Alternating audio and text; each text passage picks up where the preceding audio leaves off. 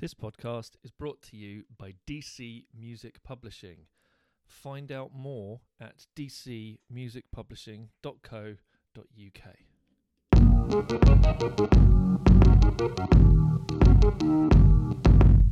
Hello and welcome to the Behind the Music Business podcast.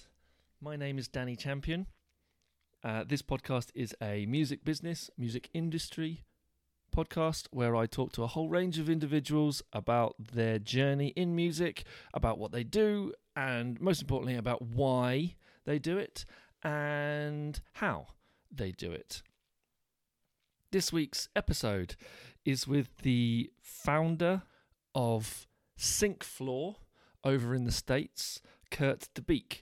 I was reached out to via Kurt's people to see if I would be interested in speaking with him, and I am so so happy that I I said yes and we had this conversation. He's an amazing guy, uh, really really great to talk to and full of information. Uh, we spoke about Seattle, where he and his company are based, about the music scene there. We spoke about his journey from his time at Microsoft all the way through to starting his current company, SyncFloor. We talked about SyncFloor and venture capital funding. We talked about his record company, Brick Lane Records, and uh, just a whole range of other stuff in, in, in between. Um, it was an amazing conversation. I hope you enjoy it as much as I did. Um, so here is my conversation with Kurt DeBeek from SyncFloor.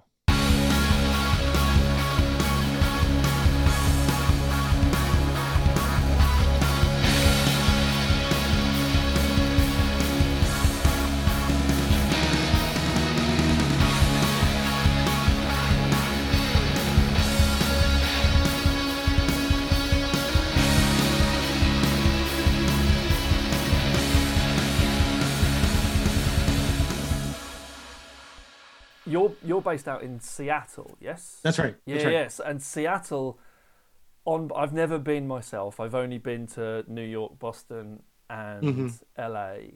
Mm-hmm. But Seattle seems like it would be my kind of city. Yeah, yeah, I think so. Given, given, yeah, in that sort of way. Yeah, I, I think I think you're right. Um, and I've I've been to Manchester. I actually went to see. Uh, uh, Uh, man, you play oh dear. Middlesbrough at Old Trafford. Okay. And and then and then went to Anfield to Liverpool to to watch uh, Liverpool play. Who did they play? Gosh, I forget who they played. But um, but yeah. So but I but I get I totally get that, you know, sort of something you can sort of um, put your arms around a little bit more. Yeah. Um, it's, while it's, still it's while very... still getting the kind of city kind of thing. It but it's it's also it's very particular. Mm-hmm, you know, it, mm-hmm. it's it's its own little thing.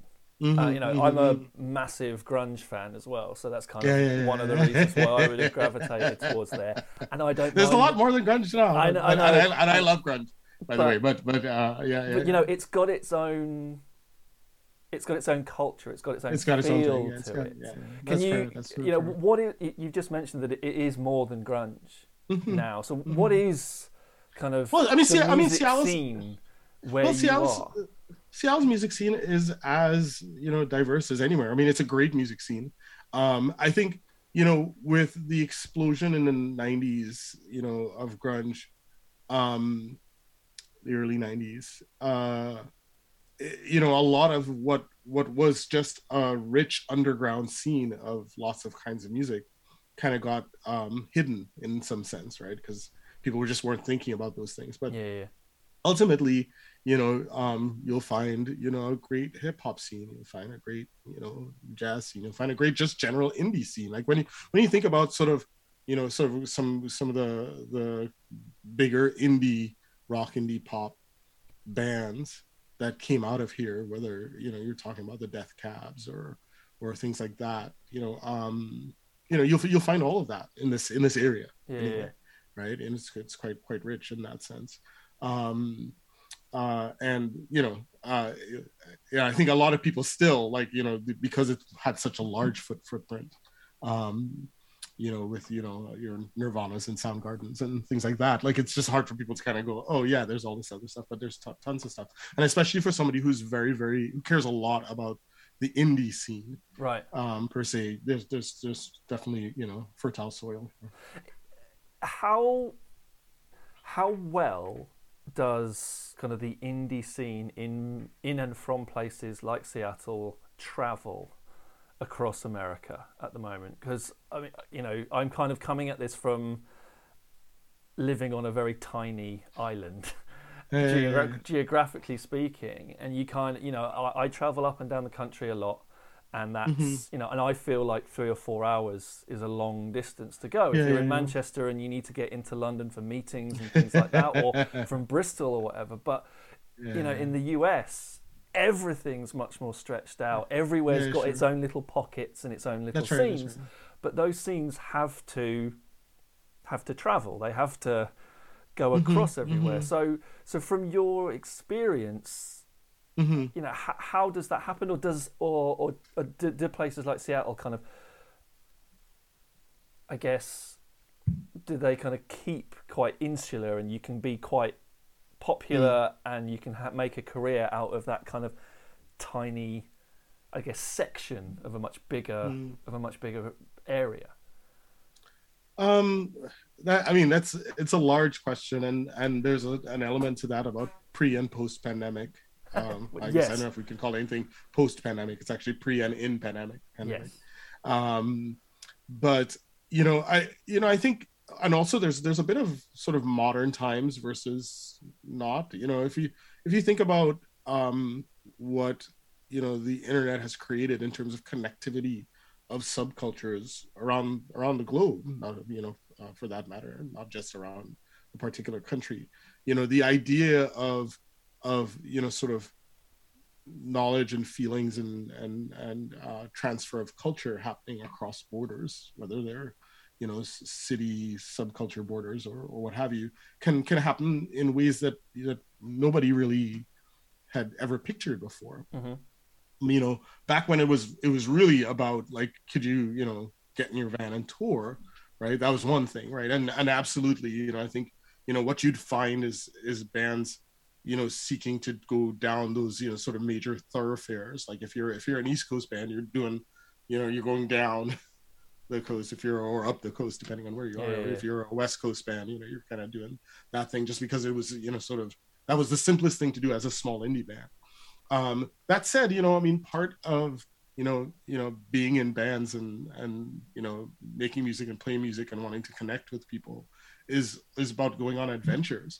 And so, you know, insofar as, as people had the wherewithal and, and, you know, the, the stomach for it, right. You know, people would, you know, get in and drive. How much? Of, how much of that stuff have you done as an artist? Uh, personally, yeah, pers- yeah, personally, I've done, I've done some, I've done some, in, some in the States, uh, um, on both coasts primarily, um, and then you know also. Don't bother in Europe, with the middle done... bit. The, the, the odd, the odd no, bit in the well, I just, well, like the kind of stuff that I did, like you know, I was kind of doing the the one person, you know, carry a lot of lot of equipment around kind of right. thing. So I had to kind of, you know, really plan carefully how I was gonna make that happen um on my own. And um and you know I also Europe was actually pretty good for that. I you know played you know f- several shows in, in Europe, and okay. you know I, I you know at least getting around to places on trains is is not so bad. Um you know although you know taking equipment down very you know tiny corridors and stairs, that that could, that could get you know entertaining, you know yes. Well, especially when you're doing it on your own, just going up and down. Exactly up and down, exactly, down, exactly, down. exactly exactly you know um reminds me of uh Le Popin in Paris, you know kind of thing. Nice. Um but yeah so so you know so but you know again it's you know there's a bit of the adventure there, and and you know one of the things we did as Brick Lane is of, and that you know many you know many labels do, is provide tour support, right? So mm-hmm. part of the budget that you you set aside is to help bands get out there, and and the reason for doing it is very different in modern times than um than back in the day. You know sort of you know you you recognize that in some sense you know this is this is about creating um you know sort of connected momentum, you know you know sort of you know when people talk about direct to fan. Yes. Right, you know, sort of one of the old all the ways of doing director film is get out there and touch him. You know? Yeah, yeah. And so, so, you know, so that, that was, that was some of it as well. But, you know, um, yeah, I, so I, going to your sort of original question, you know, I, regardless of city, especially, you know, if you're in one of the major cities, I think bands, bands get out there and travel, you know, because, because they, that's part of wanting to connect with people, that they want to do that. Um, but it does cost. And so, so that's, you know, there's, there's sort of a certain amount of planning and so on, especially if you're an indie.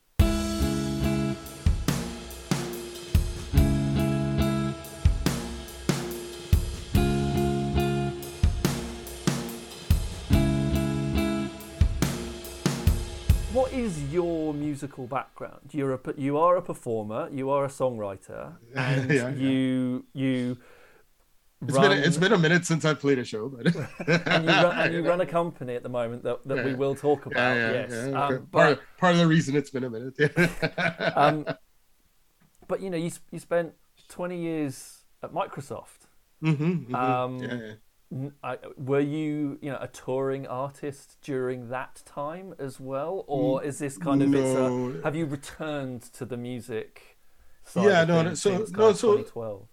So, you know, so I mean, you know, a lot of it, it's all sort of caught up in some sense in, in one big quilt, um, you know, sort of uh, during, I would say, you know, sort of the last third or so um, of my time at Microsoft, I'd gotten sort of more and more deeply into, into you know, sort of making music. And, and it was something that was just a passion of, that, you know, that was of mine. And, and the more I got into it and the more I connected with, with, you know, sort of artists in the community, um the more that sort of drove me to look at what was happening outside in the in the broader sort of music industry. Mm-hmm. um and in and I would say with fairly naive lens, you know, sort of thing, as almost anybody does when they kind of come from the outside and look at the music industry, they have a whole bunch of thoughts about how it works.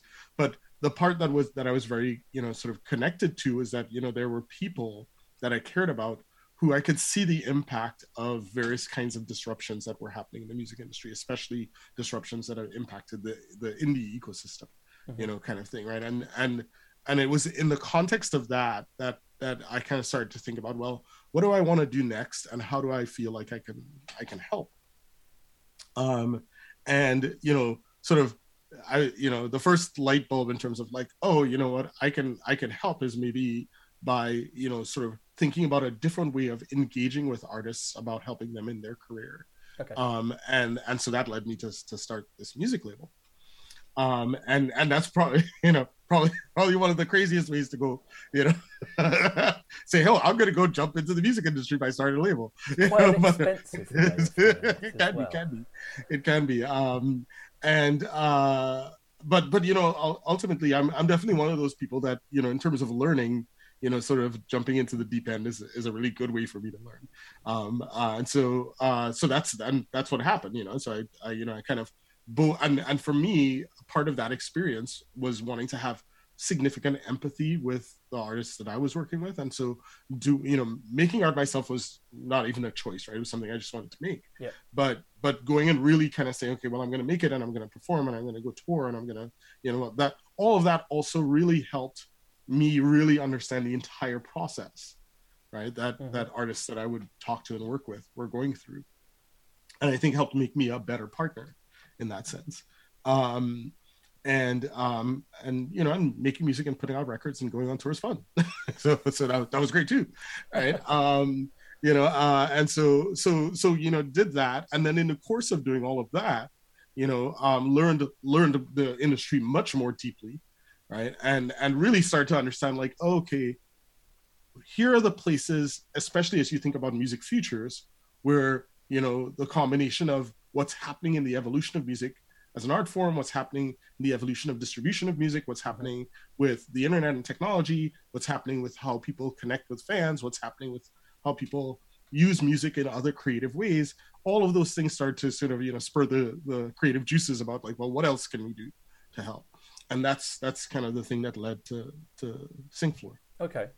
So prior to, to Brick Lane, mm, yes. there was you hadn't there wasn't a relationship with the music business whilst you were at Microsoft. There wasn't any crossover there. That was Well actually there was there, there was some crossover. So when when I first um you know, sort of one of one of the the projects that I worked on significantly while there was um, was in what was called the Windows Media Group. So so I worked on you know on Windows Media. I worked on the server. Right. I worked on the Windows Media Player. In fact, actually, I, I wrote a significant amount of code on the um, on the the sort of jukebox features of the Windows Media Player. Okay. When when it first came out with you know sort of managing your media library and ripping C Ds and things ah, like that. Those were the days. Those were the days. That's right. And so, so, so there, so in, in that context, right, as we were sort of building those features and thinking about what it meant to, to, to do digital media, um, you know, there's some crossover right. with respect to what, you know, sort of the music industry was doing. So, and, and there definitely, you know, there's some of that that came into the passion there. And, and in some, in interesting ways, like the combination of that experience, you know, the experience with, you know, music and artists, and the music label and all those things sort of really sort of all come together in terms of what I do day to day now, mm-hmm. you know, um, which is, you know, combining thinking about music and music as an art form and music as content and music as something that people want to creatively combine with things and technology that helps enable that while bringing access to opportunity to an ecosystem. Yeah. And so, so that's, you know. Is there anything that you kind of were trying to do differently? Sure. At, at yeah, that yeah, yeah. point, at that early stage, you know, you yeah, said yeah. that you wanted to work in a certain way. When I've yeah. been reading up about the company, the word collective comes out yeah, quite yeah, regularly, yeah, that's right. That's uh, which right. stood out to me. So I'm just, I'm interested as kind of where your headspace was at when you first went, you know what, I'm passionate about music.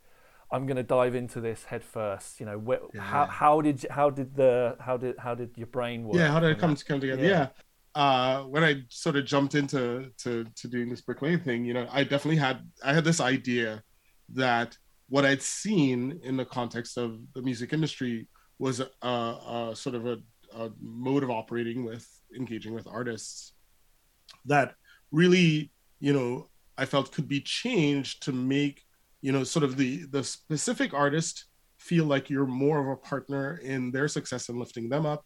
And, um, and, the set of artists that, you know, belonged to this label feel more like a collective where, you know, sort of a rising tide lifts all boats. That's, that was, that's sort of the, the okay. abstract idea. Um, in practice, what that meant was really changing the, the, the sort of contra- contractual relationship in some sense between, right. you know, Brick Lane and, and artists. And, and it sort of was founded on a set of principles, which at the time were very, very, you know, unique, I would say. Um, But, you know, sort of now is, is you know, fairly par for the course um, because, you know, artists have a lot more leverage, independents have more leverage and are more savvy and things like that. Mm-hmm. But, you know, we started by saying that, look, first of all, this is an investment, not a loan. So the idea of you not seeing anything until you've sort of paid through and recouped stuff, et cetera, we're like, no, like, you know, you know, we have a budget related to your project and, um, you know, you know, every dollar that comes in, you see your portion of that dollar immediately. Um, your the por- your portion of that dollar is going to be our artist majority. Um, you are going to to work with us on a project, and it's up to you if you want to work with, with us on the next project. Um, so you're not locked in for multiple years or projects or right. anything like that. Um, uh, ideally, you know that's that's because you know we had a relationship that you felt you know could you know sort of be furthered by by continuing to work with us, but. Importantly, we we felt that, look, our job was actually to kind of lift you up to whatever makes sense for your next level. Um, and that might not might not be us, you know what I mean? It, it might be somebody who has another, you know, sort of, you know, level of um, reach or, yes. or, or what have you. Um, and so so things like that were, you know, were really, really important as principles. And we really encoded them in very straightforward ways in, in the contractual relationship so that artists felt like, wow, okay, you you really are here to serve, you know, sort of my long-term needs, right. you know, um, insofar as like, I feel like, you know, us walking together along this path continues to do so. Mm-hmm. And there's no, no issue with me continuing on to the next thing, graduating in some sense, right? Um, you know, I remember, you know, one of the bands we signed when we, when, when we were negotiating with their team, their management team and legal team, they literally asked us if we were a, a non-profit at the time. Cause they were just like, they were like, these terms are really friendly. really, like, oh. Well, how did, how, how did, did, you know, obviously from a business perspective, if you are investing money up front and not effectively getting that money back before anybody's is then sharing? Is is it is it a sliding? Well, well you, you are sharing or... for each well for each dollar you are sharing, and and there there was a scale that we do um, over years in terms of how you stair step the split. Although the split was still artist majority mm-hmm. um, when we were one stop, if you want to think of that. When we were looking at both sides, and it's like that. And then if you're looking at one side, then we had this kind of thing where it was, you know, it started majority one way and then flipped. Right. Um, but uh, you know, the, the the idea for us was that, you know, this was going to be a long-term relationship in the sense that, you know, so whatever project we worked with you on, mm-hmm. even if you went off and left to do your next projects, then, you know, our assumption was that if we help you be successful, then that success will have a halo effect on the things you originally did. Right. Right. Um, I mean, and in some sense, you know, maybe that was a little bit before its time, you know, you know, before people started to really focus in on the idea that back catalog was so, so important as artists, you know, sort of became really, really successful. Mm-hmm. Um, Until they start to uh, sell it all for hundreds of millions of dollars. Exactly. But um, but yeah, we you know we we we tried to take the long view. But uh, you know, I think part of it too, besides taking you know sort of that long view, we we we were simply interested in helping artists. You know, yeah, so yeah. we said, look, you know what, we we think this is a good way to start. This is a, a good set of principles to abide by. Um, if it if it works, it works. If it doesn't work, we you know we we at least came came here to try to help. Right. You know? And so and that that's I I at the tail end of last year set up my own little publishing company. Mm-hmm. Uh, kind of with that ethos in mind, it's like I'm I'm not done with this industry yet, and I want to try and do it, and I'm going to make it artist friendly. And if it works, amazing. And if it doesn't, then at least I can say I tried. At least yes, I, say I, I tried did to help. It. I tried to help. I'm not looking exactly. back going, oh, I wish I did that. Yes, so, right, exactly. With exactly. that investment in mind, was that was that your money that you were that you were fronting yeah, yeah. up? It wasn't mm-hmm. like investor. Mm-hmm. money or no, no, like yeah. that. No, so no, you were yeah, you yeah, were yeah. in it for yeah we were on the line we were on the line you know and and, and, and you know no no regrets. It's been and we, we it's still around. I I can't put the same kind of time into you know because that's one thing one of the things is that you know running a label you know or and running a publishing company can, is is quite time consuming you know yes. um especially when you're actively you know releasing and managing and, and seeking out um uh opportunities and mm-hmm. and, and promoting and things like that, um, and you know, it, so so it was was something that I think because because of that, it means that you get really deeply into it. And so I would say, you know, my level of education in the music industry, you know, sort of was significantly accelerated by you know by that experience, and mm-hmm. and in some sense, it, it you know sort of without that experience, there there wouldn't be you know SyncFloor.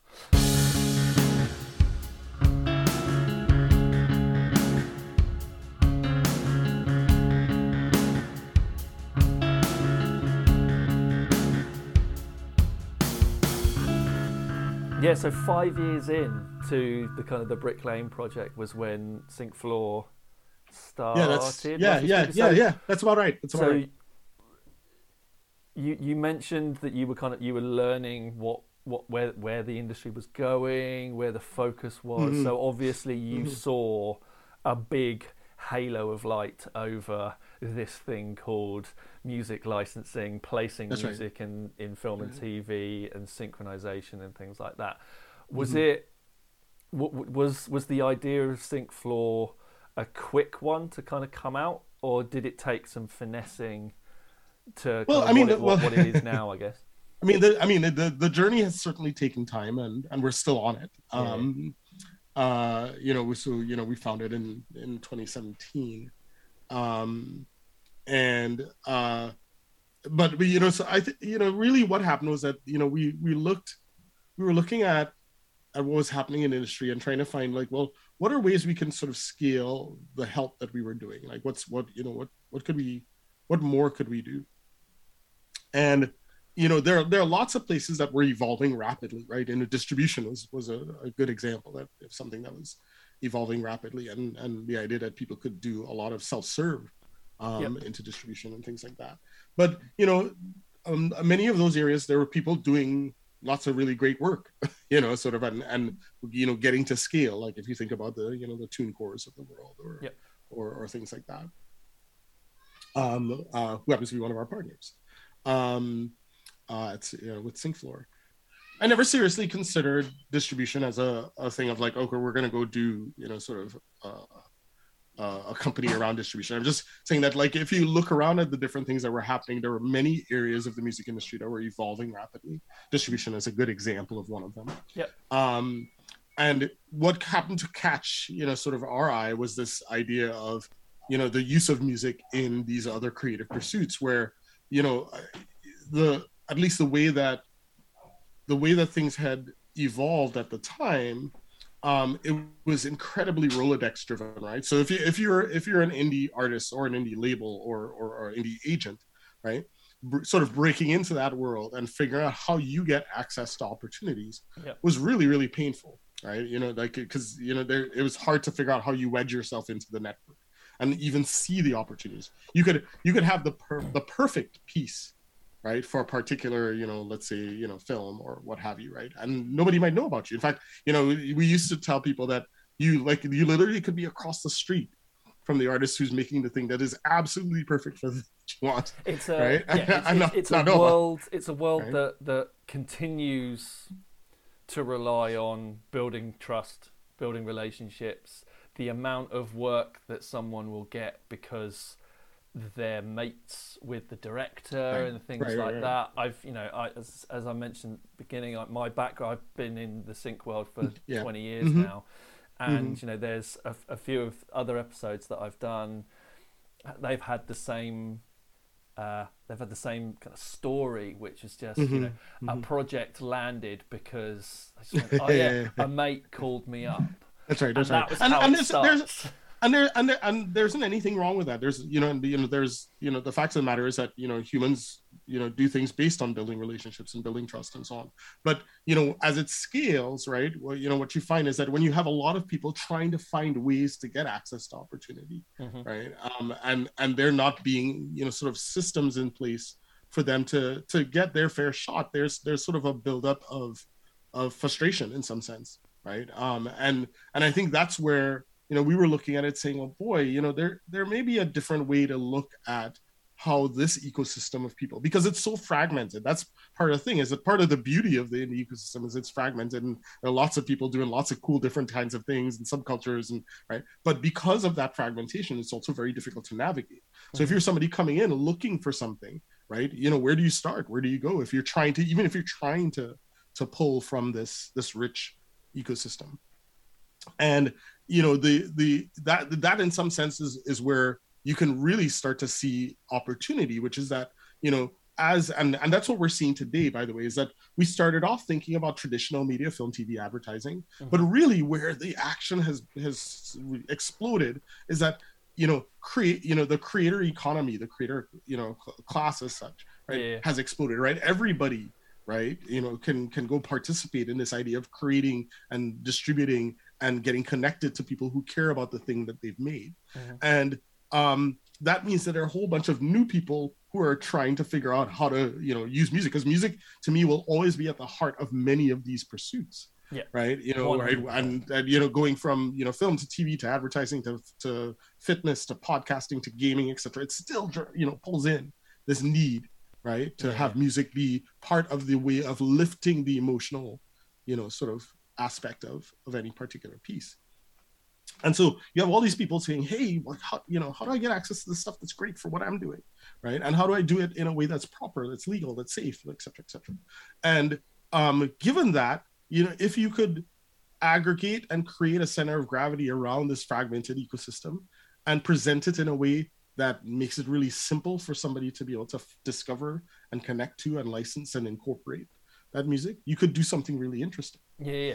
Right? So, and so, so that's, that's so you and the team at SyncFloor, at, at the same time that you are building a catalogue of music creators and rights owners that are using the platform, is your role in this to really sell the system to the music users?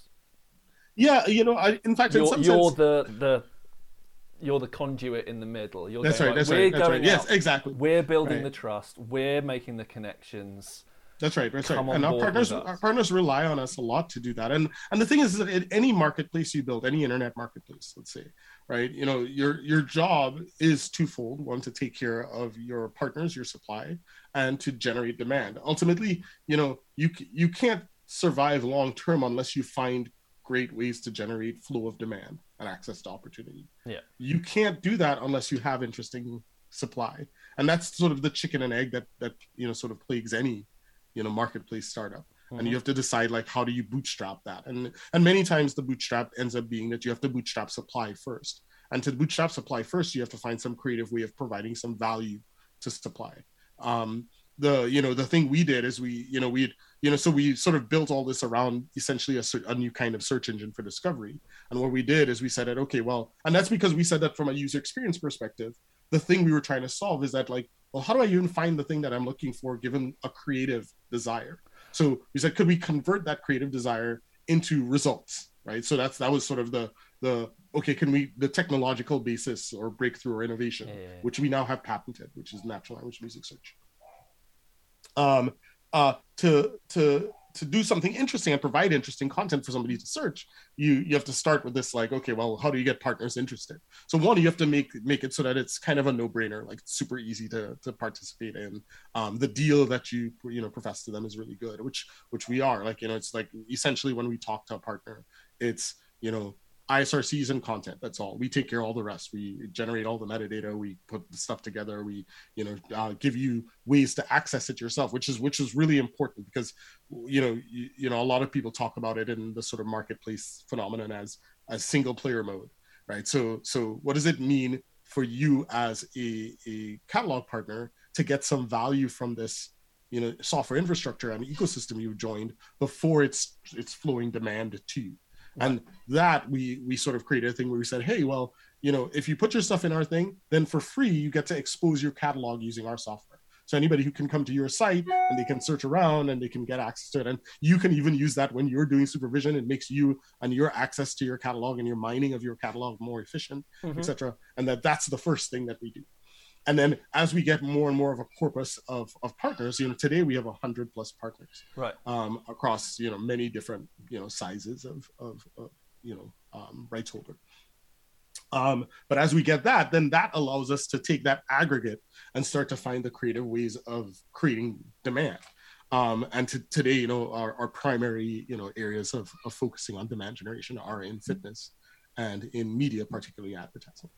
And is the focus currently, I, I've noticed over the past few months of, you know, partners in Africa and India on the rights owner side, are you mainly focusing on U S-based companies? No, no, actually, a, actually, from a music user perspective. Or... Oh, for, I'm sorry, music user. Okay, yeah, um, yeah, because on the on the on the catalog partner side, we're we're quite diverse as far as yeah, you know, yeah, sort yeah. of countries and, yep. and, and and size of partner and all that type of stuff. Um, I would say I would say for the most part, yes. Not not necessarily um, in terms of U S, you know, very very U S centric or or U S and and and you know maybe U K and Europe centric as far as um, as far as buyers. Um, but you know I, I would say that that's not by that's not by design restriction per se. You know mm-hmm. you know we we. Somebody can, can you know, sort of do licensing with us from, from any country, um, yeah. and, um, um, for the most part. Yeah, yeah. Um, uh, the the you know when you're building out demand generation in particular, um, a lot of that has to then do with you know G T M and sales motion and things like that. And and so insofar as like you you have a certain number of sales resources and a certain way of accessing customers. Um, you know, you have to think a little bit in terms of like, okay, well, we're going to start here, and then you know, yeah, yeah, yeah. There's got to be some vague strategy, yeah, to, to reaching out rather than just carpet bombing the whole the whole world. Going, there you go. Yeah, this is good, honest.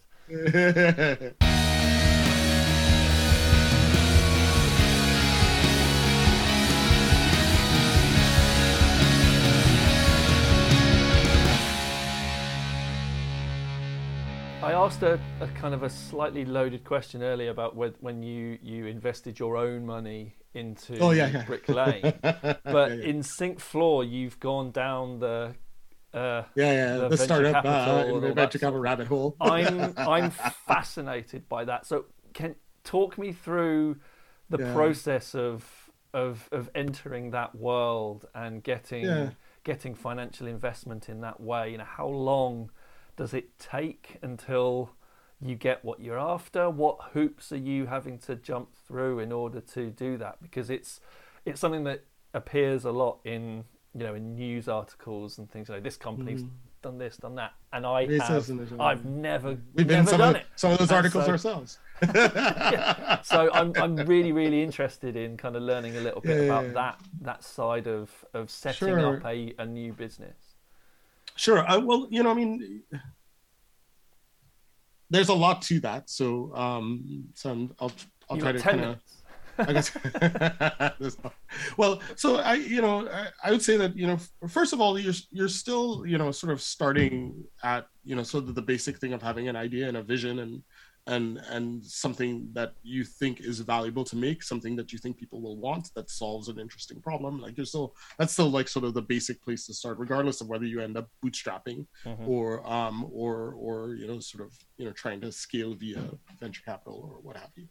Um, I think, you know, the the scale of, of the problem you're trying to solve sometimes determines how early, you know, you want you want to, you know, sort of go take some form of investment. And and in today's world, that generally starts with a startup with, you know, what's thought of as, you know, angel or pre-seed investment. Like you're you're really, you know, saying that, okay, well, I've I've fleshed out this idea, whether that's through, you know, prototyping or early product market fit experiments or um, what have you, enough that I, I can explain this vision to a set of, you know, primarily individual investors well enough that they want to go with me on the journey. And at that stage, it's still, you know, very, you know, it's venture, so ad- adventure capital, yeah. right? You know, so it's very, very, it's risky. It's, you know, you're, you're really telling people that I have a vision and I haven't figured out how to make it completely real yet, but here are some elements that might make you think that I've got, I'm talking about something interesting that has a really interesting addressable market, total yep. addressable market. That and that that you and and your co-founder and whoever else is there are are the, the right people to bet on. And I would say that in that very early stage, and certainly up through a number, uh, you know, at least two or three of the stages, um, there's still a big bet on people, right? On on like, you know, this problem, this market, these people. Yeah. Right.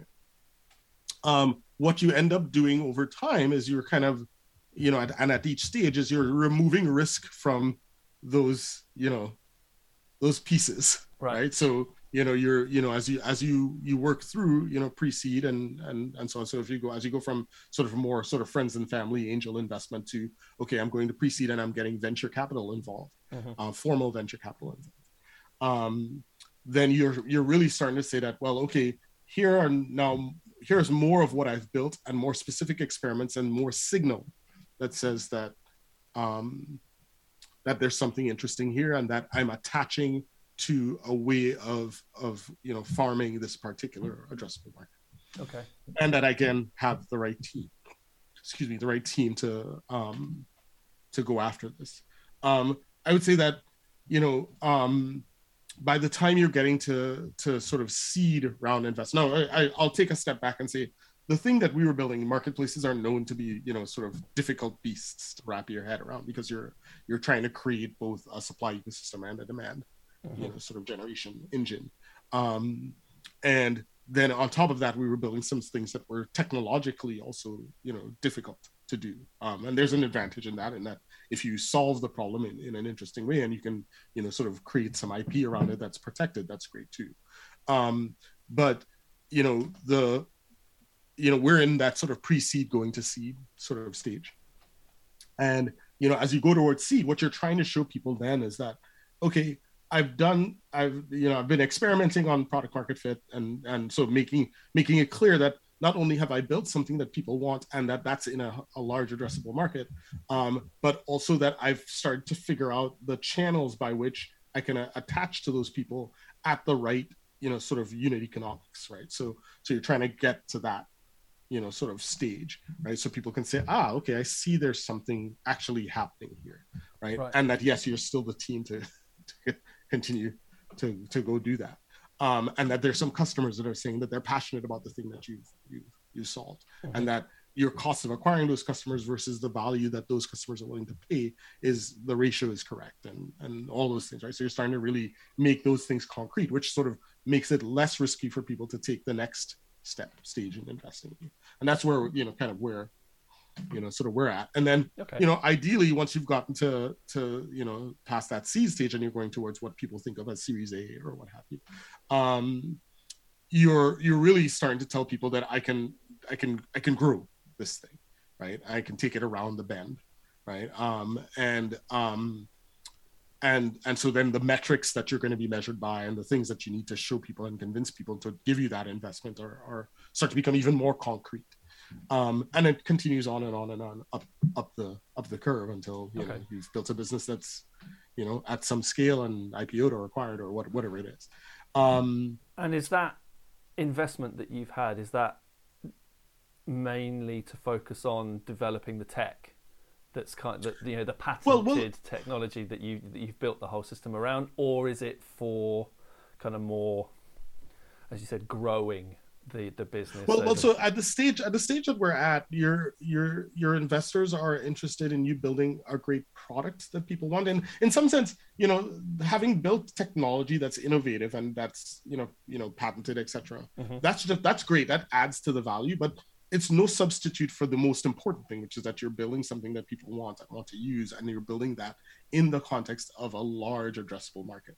Right. That's what that's what really they're they're saying is that, hey, I'm I'm going to give you this money because I believe what you said about the the the size of the opportunity, right? And that the thing that you're building has some momentum or desire, you know, sort of desire, all right? And that for us, the thing that we're building is a combination of Um, of content and content ecosystem yep. that is ac- accessed via a marketplace platform that um, has lots of elements to it, including discovery, which is built around our patented thing, including curation, which is built around a, a bunch of other interesting things for the way people might pull together, you know, a playlist or a folder of music for use in a particular creative pursuit, as well as the actual licensing them itself, from, from micro licensing all the way up to negotiated transactions. And so that end-to-end story, right, for, you know, sort of, you know, software and and and content, right, is what is they're saying, hey, if you can build that product and you can find a way to market and sell that product, that's what this money is for. Right. Right. So so it's not it's not purely about, you know, building a piece of uh, building a widget. It's, you know, it's about thinking about the end-to-end. It's about thinking about creating something people desire. It's about marketing that thing. It's about how you sell it. What's your go-to-market motion? Mm-hmm. How do you think, you know, so when you think about us working in, in two very different areas, like, you know, fitness and, and traditional media, right? You know, our go-to-market is going to, you know, look a little different in each of those, but we have to show that, you know, yes, we understand how to go find those customers. We understand how to explain our value proposition to yep. those customers in a way that will make someone adopt it. We have to show that we're satisfying those customers, that we're continuing to innovate to to, to yeah. give them more of what they need, um, and and we're doing so at the right, you know, sort of cost ratio.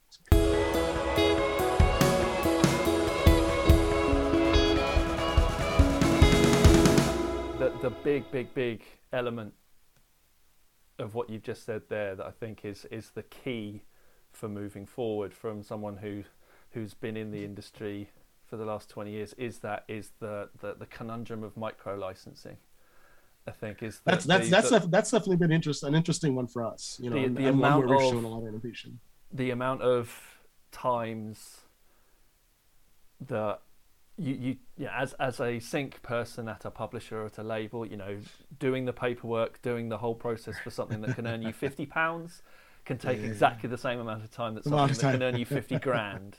Right, right, right. And right, right. so, and you've mentioned that the the area of the business that's that's growing exponentially is the content creator marketplace. That everybody is a broadcaster now, everybody is a creator, and finding those opportunities for commercial music in there that's not going to be cost uh, prohibitive, but mm-hmm, also mm-hmm. not going to be time or paperwork or contractually prohibitive that's right. as well. Is, that's right, that's, is, right. that's the holy grail. That's right. And that's, and so, so, you know, w- one of the places that we feel we've done, you know, sort of great work is, is in the context of, of microlicensing, particularly for fitness.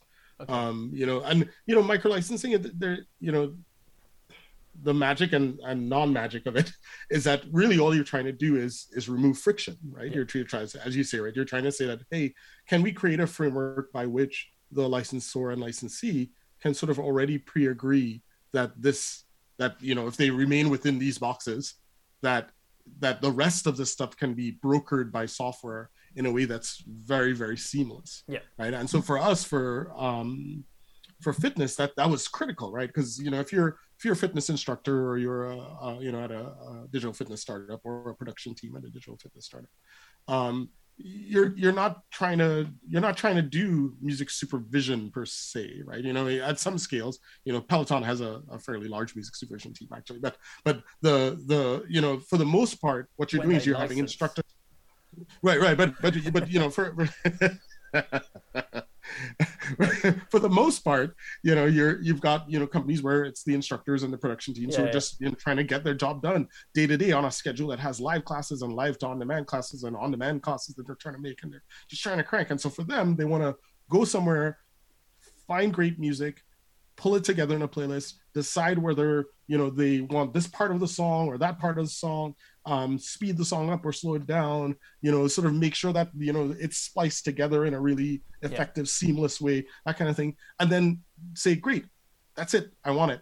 And then go off and do their production. Mm-hmm. And that's real, that's what we've built. That's that's the, the magic of what we've built is, you know, we have this corpus, uh, this significant corpus of tracks, you know, at, at this point, you know, SyncFloor in aggregate has, you know, um, Uh, twenty-two thousand plus tracks and, and uh, available for this kind of one-stop in licensing across lots of different tiers. And, you know, in the context of fitness, you know, we have this great, you know, so, you know, subset of that that's accessible. Mm-hmm. And, um, and you don't, all you have to do is care about making the thing that you want to make, right? You just, you care about, like, I've got this kind of, you know, class, and I want to pull together these songs, and I have a great, easy, simple discovery system for finding the stuff that I want. And, and, you know, sort of once I've got that together, I can either say, great, I'm turning this on now to, to stream it for a live thing, or great, I'm purchasing this playlist right now for a on-demand thing. And that's it. It's like one click, and it's a little check yeah. goes next to your thing, and that's it, you know? Wow. Um, and we, we bill, we bill our customers monthly for their licensed activity. And we can, we essentially send them a ledger that says, okay, here's all your licensed activity, here's your bill. And then when we, you know, sort of pay out our partners, we say, here's a ledger of the activity that happened on your catalog, and here's your check. And so okay. for our partners, they're like, wow, lovely. we've seen, we've yeah. seen this movie before. This looks, this looks like streaming. So this, is, this it, looks like, you know, it, can anybody who is a rights owner sign up, whether you are a, a, an individual D I Y songwriter and artist, whether you're a small indie publisher or a record company like myself, or whether you are a, a giant multinational? Any anybody can. Or... So so it's a subset. So so you know, we have we curate into our into our you know sort of partner set and catalog set, and and you know, uh, given the constraints of of uh, of time and resources, you know, what we focused on are businesses. So typically, you know, you you need to be a label, publisher, distributor. You can be a very small label. We have labels that are are you know you know two digit catalog size with just a couple of great artists, and yeah. and that's it, and and they they can do well because they've just got great music that people want to access. Um, or they can be, you know, the the create music groups or the TuneCores or uh-huh. you know, that kind of thing in the world. Um, they can be luminaries like a, a, a Sub Pop or a Motor Music. They you know they can be you know sort of a niche you know sort of uh, player in a particular genre. Um, You know, we have, you know, sort of great partners like, you know, Artist Originals from Geosavin, where we have great um, uh, Indian E D M and things uh-huh. like that. Um, and, uh, you know, so, so, so you, you know, you can be, a, you know, along those axes. Every, you know, every once in a while, we do have some individuals that we bring in, but it ten- tends to be that they've sort of crossed the, the, the boundary of, of running their, you know, sort of individual artist career as, as a business. So, you know, a good example um, is, you know, we have a, an artist called Approaching Nirvana, um, and uh, he's, you know, got something close to half a million monthly listeners, and, you know, I, you know, it's like, once you kind of get to that point, you're kind of running, your thing in a yeah, different yeah. way anyway. And so so we we have that. But but essentially right now on our website, you can go on there, you can click on Become a Catalog Partner, you can see what kinds of things we we offer. You fill out a, a you know, you if you want to submit, you fill out a form, tell us about your stuff, and we check it out. If we think, if we feel like it's at the right, you know, quality level and is the right fit for, for, you know, sort of what we're trying to curate, then we reach out. And importantly, and I, it's, it's probably one of the more important things, is that, you know, we deal in content that's one stop. So you have to be able to represent both sides, mm-hmm. right? Um, um, and because, and the reason we say that is that, you know, one of sort of the the light bulb moments. It's efficiencies, it's speed, it's it's all those That's things right. that you talked about. That's right. Making the, the it light bulb, easy for the other side. Yeah. Exactly. The light bulb moment for us was that if you if you have a curated catalog one stop, and there's lots of great one stop commercial music out there, especially in the ecosystem that you can aggregate. Once you have that, then you can actually create tons of value in software for how people access it, because you can get rid of a whole bunch of the like, how do I figure out who owns what, and you know, how do I negotiate that across the thing, right? You can yeah. just put it all into simple frameworks. Yeah, and yeah. so that's been a really important thing.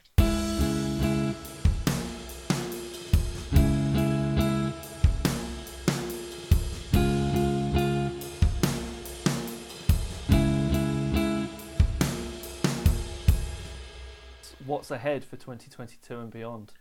Sure, sure. Um, so, so you know, right now the team is, we're we're really heads down on, you know, sort of the month over month growth um, in the two sectors that we're focused on, which are fitness and media, uh, particularly advertising.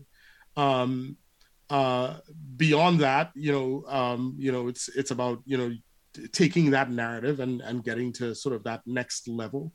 Um, To, to grow to grow the, the ecosystem, grow you know our, our supply ecosystem, grow our our, our customer ecosystem, um, and and enter into other places with our market marketplace platform that we think there's great opportunity. And I would say probably the next big one for us is gaming. Um, okay. Is that we we see a lot of interesting opportunity there as well. But you know it's important as a startup to kind of focus and you know get momentum in certain things and then sort of take on the next one. Is there any particular area of gaming that's the focal um, point? You, you know, there, you, there kind of outlined as, you know, as the there are a number of experiments we want to do there. I would say that you know, you know, I I'd outline a couple that I think are are particularly interesting. One is is in the area of enabling, you know, sort of uh, uh, content creators who are taking game sessions and, and recording them and wanting people to to use them. That's still very an area of significant pain. The world of Twitch. for those for those folks, yes, significant pain, yeah. right? Um, you know, there. Um, and then the other one is is sort of, uh, you know, metaverse, you know, sort of like, so what does it mean for you to have, that you know, um, music? Yes, that's right. Music artifacts in a metaverse and, um, and, and be able to access all the great music that we have access to um, in those contexts. And so um, so I would say that those are two really clear areas of, of experimentation. You know, amazing. Kurt, thank you so much for, yeah, for, for no, chatting to me today. It's been amazing to yeah, meet yeah. you. Yeah, same, same here. Really, thank you for having me on the show, and, and look forward to connecting some offline.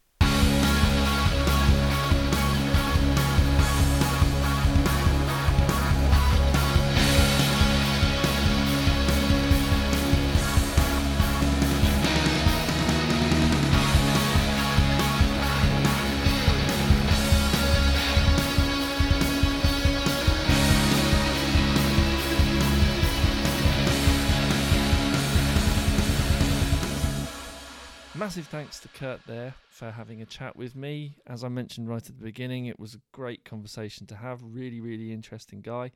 Um, if you're interested in learning more about SyncFloor, go to their website, syncfloor dot com. That's S Y N C F L O O R dot com.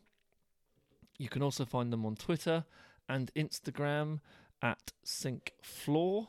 You can also check out his record company, brick lane records dot com. And they're also on Twitter at Brick Lane Rex. Uh, the music for the pod this year is by Bloom Paul.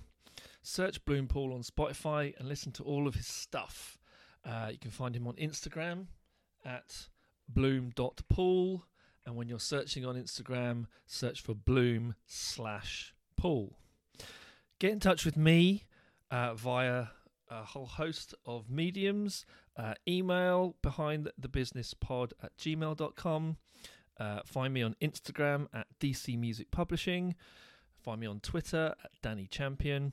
And if you're interested in learning a bit more about the the publishing company, uh, please go to w w w dot d c music publishing dot co dot u k to find out more. Uh, there's plenty more episodes to come this year, so please follow, uh, give the podcast a like, a review, tell somebody, just one person uh, that you know who might like the content that I'm putting out. It's really, really helpful, uh, and share the love um, if you get the chance. Uh, thank you very much indeed for listening, and I will uh, be in your ear holes another time.